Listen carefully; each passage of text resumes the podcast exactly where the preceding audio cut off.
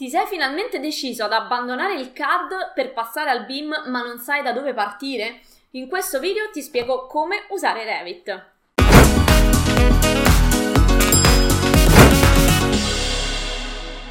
Ciao, sono Giada Capodilupo, architetto titolare del centro di formazione Adar Architettura. Insegna a tutti i progettisti come risparmiare tempo attraverso l'apprendimento di competenze altamente richieste nel mondo del lavoro. Iscriviti subito al mio canale per scoprire ogni scorciatoia e diventare più veloce ed efficace. Finalmente ti sei deciso a passare al mondo del BIM, quindi sei pronto per lasciare il CAD per avventurarti nel mondo del BIM, ma non è un passaggio così scontato, infatti richiede un cambio di, eh, di mindset, un cambio di modalità di lavoro che spesso magari non, non, ci si aspetta perché si pensa che bene o male siano due cose eh, molto simili, il CAD e il BIM. Seguimi quindi fino alla fine di questo video perché ti spiego quali sono gli errori da non fare per partire velocemente con il software e quindi non perdere tempo in inutili errori che ti posso tranquillamente risparmiare. Ma facciamo prima un passo indietro, ovvero perché usare tra i vari software BIM proprio Revit? Anzitutto è come se eh, mi stessi chiedendo se è, conviene imparare di più eh, il russo piuttosto che l'inglese. Allora, è ovvio che ti verrebbe in mente subito di dire, vabbè, intanto impara l'inglese visto che è la lingua più diffusa al mondo e poi magari se ne voglia impara anche il russo. Ecco, praticamente il ragionamento è esattamente lo stesso. Uh, Revit appartiene alla casa Autodesk, Autodesk quindi uh, quella che di fatto ha prodotto anche AutoCAD ai tempi. E AutoCAD tutt'oggi è il, um, il, diciamo, il pachiderma del mondo del disegno, del software del disegno, per quanto riguarda appunto il disegno CAD. Uh, chiunque lo conosce, chiunque lo utilizza. L'Autodesk è la casa produttrice più diffusa al mondo e di conseguenza anche i suoi software sono quelli più utilizzati al mondo. Questo vuol dire che um, imparare ad usare Revit piuttosto, piuttosto che un altro software BIM vuol dire darsi più possibilità di comunicazioni con altri progettisti. Tra l'altro, proprio il BIM richiede la collaborazione in particolare tra più professionisti e um, se appunto impari l'inglese, quindi se vogliamo assimilare che Revit sia un po' l'inglese dei software BIM, hai sicuramente più possibilità uh, di lavoro, nonché un utilizzo di un software che sicuramente viene sperimentato e quindi anche aggiustato secondo le esigenze di chi lo usa molto di più perché proprio ha un bacino d'utenza enormemente più grande. Ma quali sono gli errori da evitare quando si passa dal CAD al BIM?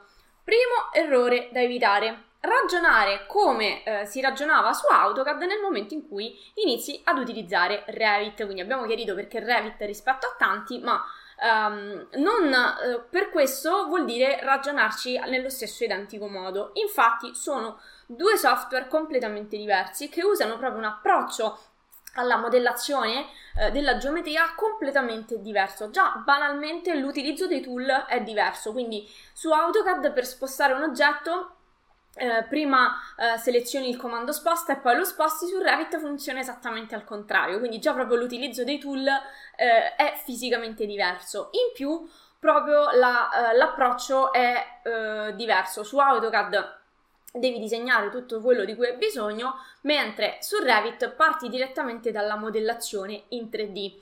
Questo ci porta al secondo errore da evitare, appunto pretendere di lavorare con, stesse, con le stesse modalità di prima, quindi non modificare il proprio flusso di lavoro.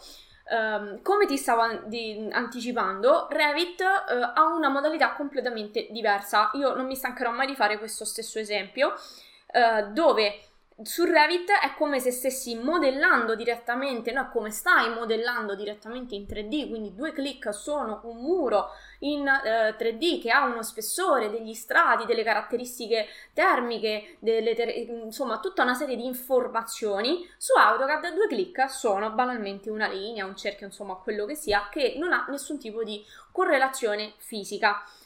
Inoltre, uh, modellando direttamente in 3D su Revit, quindi non c'è proprio il passaggio al 2D, Uh, hai la possibilità di estrarre da questo 3D, quindi è il software che estrae da questo 3D le viste che ti servono, piante, prospetti, sezioni e quant'altro. Immagina di come se stessi costruendo uh, un qualcosa al centro di una scena con tante telecamere puntate e quindi queste telecamere che sono puntate in un certo modo sull'oggetto 3D che tu stai costruendo dentro Revit sono quelle che ti scattano la foto e ti producono la pianta piuttosto che il prospetto, la sezione, lo spaccato assonometrico, le viste prospettiche e così via.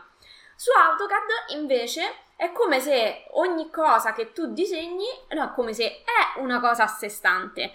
Quindi una pianta non è assolutamente una pianta per esempio del piano primo non è assolutamente collegata alla pianta del piano 2 e quindi se modifichi per esempio la sagoma dell'edificio al piano primo devi riportare quella modifica su tutte le altre viste in cui eh, questa eh, modifica è interessata. Banalmente anche solo spostare una finestra di 10 cm vuol dire andarla a spostarla su tutti i prospetti in cui questa finestra è visibile su tutte le piante in cui c'è sulle viste assonometriche e così via. E lo devi fare manualmente quindi è come se stessimo paragonando all'AutoCAD ad una parete con tanti quadri attaccati dove in un quadro c'è una pianta, in un quadro c'è uh, un, uh, un, prospetto e così via, ma non c'è nessuna correlazione tra di loro perché sono tutti disegni a sé stanti che tu ti devi andare a ricordare di controllare manualmente. Quindi è vero che Revit sicuramente impiega un po' più di tempo all'inizio, è un diesel diciamo rispetto ad AutoCAD che vogliamo, se lo vogliamo assimilare a un po' un motore a benzina che qua AutoCAD parti subito ed hai subito un risultato visivo, ma poi se devi andare a fare le modifiche inizi a sudare dal freddo. Su Revit hai una tempistica di modellazione iniziale un pochino più uh, consistente, quindi che potrebbe sembrare quasi di andare più lenti all'inizio rispetto ad AutoCAD, ma poi invece eh, un po'... Eh, insomma, hai uno scatto di velocità perché ti permette poi di fare delle modifiche, di, fare, di computare i materiali in maniera assolutamente rapida e soprattutto efficace. Quindi passiamo al terzo errore da evitare ovvero aspettarsi la lettura del pensiero da parte di Revit. Lo so che fa un po' ridere questa cosa, ma uh, una volta che si prende la mano con Revit, quindi si supera lo scoglio iniziale no, del passaggio ad una modalità diversa di, di, progettazione, di disegno e quant'altro, insomma si inizia a capire come funziona il software, gli studenti si uh, galvanizzano e proprio si, uh, sono contentissimi di questa modalità automatica che iniziano diciamo, a pretendere che faccia praticamente tutto Revit, quindi uh, ti, ti, devo insomma sfatare un mito, sappi che anche quando si inizia poi a farsi prendere la mano con Revit e, ehm, e, e, e, si inizia a pretendere che Revit faccia tutto in automatico, beh, sappi che alcune cose vanno necessariamente fatte eh, da noi manualmente o comunque un minimo sistemate. Quindi, ehm, ok, l'estrazione automatica delle quantità, degli abaghi, eh, delle delle viste eh, o tutto quello che vuoi, ma poi a un certo punto comunque dobbiamo andarci a mettere mano. Quindi, ok, che è un software automatico, ma eh, ancora alla lettura del pensiero non, non, ci siamo arrivati. Sarebbe bello, spero che un giorno ci arriveremo, ma ehm, oh, insomma c'è, c'è, tutta una parte assolutamente automatizzata che su AutoCAD ce la sogniamo, ma eh, fino ovviamente a un certo punto. Quarto errore da evitare, saltare i passaggi. Come ti dicevo poco fa, Revit ha un, una partenza lenta, quindi ha un suo flusso di lavoro che prevede che le cose vadano fatte in un certo modo. A maggior ragione, se già diciamo hai una competenza avanzata, sai che devi partire bene con le fasi, quindi devi impostare le fasi correttamente, iniziare a disegnare in antioperam lo stato di fatto e così via. E, ehm, e, insomma, già questo banalmente, ma eh, insomma, anche proprio le cose vanno modellate in, con una certa modalità affinché tutto fili liscio e nulla di complesso, eh. Però, diciamo, devi seguire la logica di Revit. Ha una sua logica nel determinare e nel costruire gli elementi. Se inizi a um, cercare delle scorciatoie con, pensando di fare prima, sappi che poi Revit dopo ti presenta il conto e ci metti poi più tempo perché devi ricominciare da capo. Ti faccio un esempio per farmi, per farmi capire. Stai magari facendo un dettaglio architettonico e devi inserire un qualcosa, non so, un montante, magari un, insomma un qualcosa che sai che sarà ripetuto in tutto il progetto e decidi di disegnarlo in 2D.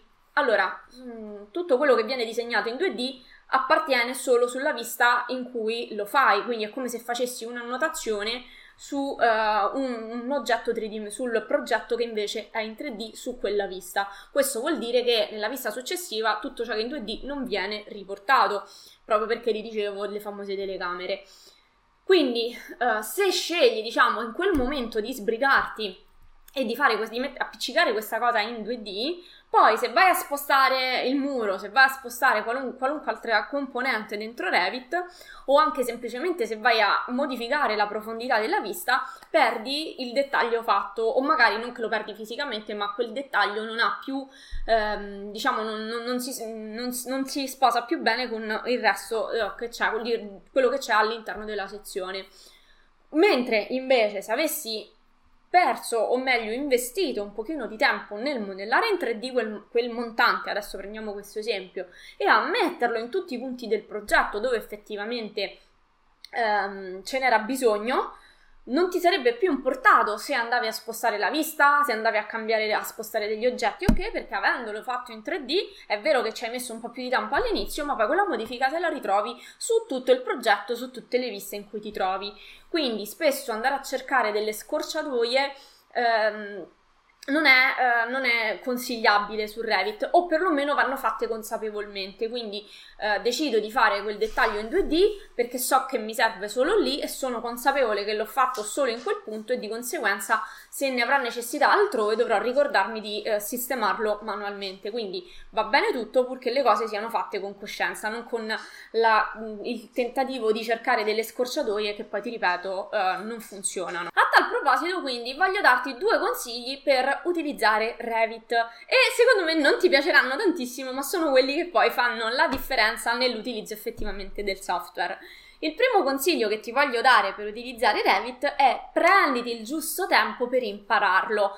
Eh, siamo nel mondo del tutto e subito, ma um, ti assicuro che Revit, per quanto sembri semplice, non è di fatto immediato, anche solo perché ha una logica completamente diversa rispetto ad AutoCAD. Quindi pensare di, eh, dice vabbè tanto so usare AutoCAD, allora mi saprò destreggiare anche, anche su Revit, il più delle volte si finisce con il perdere il triplo del tempo. Infatti eh, senza la giusta guida è difficile e complicato perché ha proprio un modo di ragionare diverso. Se invece hai qualcuno che ci è già passato prima di te e che ti suggerisce qual è il modo corretto di affrontare eh, la situazione, eh, vedrai che sarà tutto molto più semplice e veloce. Tantissimi miei corsisti che magari erano partiti inizialmente da, da, da autodidatti hanno poi acquistato i corsi perché si sono resi conto che ehm, non, non, riuscivano da soli, che stavano solo perdendo più tempo. E inoltre una, un, diciamo, un commento positivo che fanno nei confronti dei nostri corsi è proprio che eh, ho la capacità di rendere semplici delle cose che in realtà sono effettivamente più complesse, ma quando uno le padroneggia è in grado anche di trasmetterle con, uh, con semplicità. Il secondo consiglio che ti voglio dare per utilizzare Revit è, e anche questo non ti piacerà, prenditi il giusto tempo per impostare il progetto. Mi riallaccio a quanto ti ho detto prima, cioè la modellazione iniziale su Revit è effettivamente un pochino più lunga rispetto a quello che andresti a fare su AutoCAD, ma vale assolutamente quel pochino di tempo in più investito all'inizio perché eh, te lo fa poi riguadagnare 100 volte dopo quando devi andare a fare delle modifiche e sappiamo benissimo che in un progetto non è mai buona la prima, sarà un continuo di aggiustamenti, sposta quello, rimetti quell'altro, tira su anche solo perché il cliente magari vuole una variante, vuole una cosa diversa. Quindi sappiamo benissimo che un progetto non finisce mai come è iniziato, anzi tante volte ci troviamo a fare cose veramente diverse. Quindi investire un pochino di tempo all'inizio, avere un pochino di pazienza per imparare ad utilizzare il software per fare una sana modellazione fatta come si deve all'inizio, impostando tutte le griglie, i riferimenti, le cose, eh, ti assicuro che è tempo straguadagnato quando invece poi sei sul, sul, finale del progetto, si fa tutto di corsa, si è sotto consegna, bisogna sbrigarsi, se hai impostato il progetto correttamente è tutto tempo che ti trovi eh, assolutamente poi avvantaggiato a posteriori. E l'investimento di tempo in più iniziale ti assicuro che viene oltre oltremodo ripagato poi quando si tratta di andare a fare modifiche. Oltre, ovviamente avremo tantissimo altro da dirci, io sono una grande fan del mondo del BIM e assolutamente questo video non può essere esplicativo di tutto. Per approfondire l'argomento ti invito non solo a guardare video, gli altri video sul BIM e su Revit contenuti nelle mie playlist, ma ti invito anche ad iscriverti al mio corso completamente gratuito Devi cliccare sul link che trovi sotto a questo video, c'è proprio corso gratis di Revit e di BIM. Sono 8 lezioni che ti arrivano, no, anzi 9 lezioni che ti arrivano una al giorno per 9 giorni via email. Quindi clicca sul link che trovi qui sotto, recati eh, compila correttamente l'apposito form che ti aprirà, eh, che ti si aprirà e ehm, riceverai una volta al giorno per 9 giorni il mio corso completamente gratuito, così hai modo di sperimentare un po' più da vicino il mondo del BIM, eh, l'utilizzo di Revit e anche il mio metodo di eh, spiegazione. Se pensi che Revit possa velocizzare il tuo lavoro, lasciami scritto BIM nel commento qui sotto. Io ti saluto e ti do appuntamento al prossimo video. Ciao!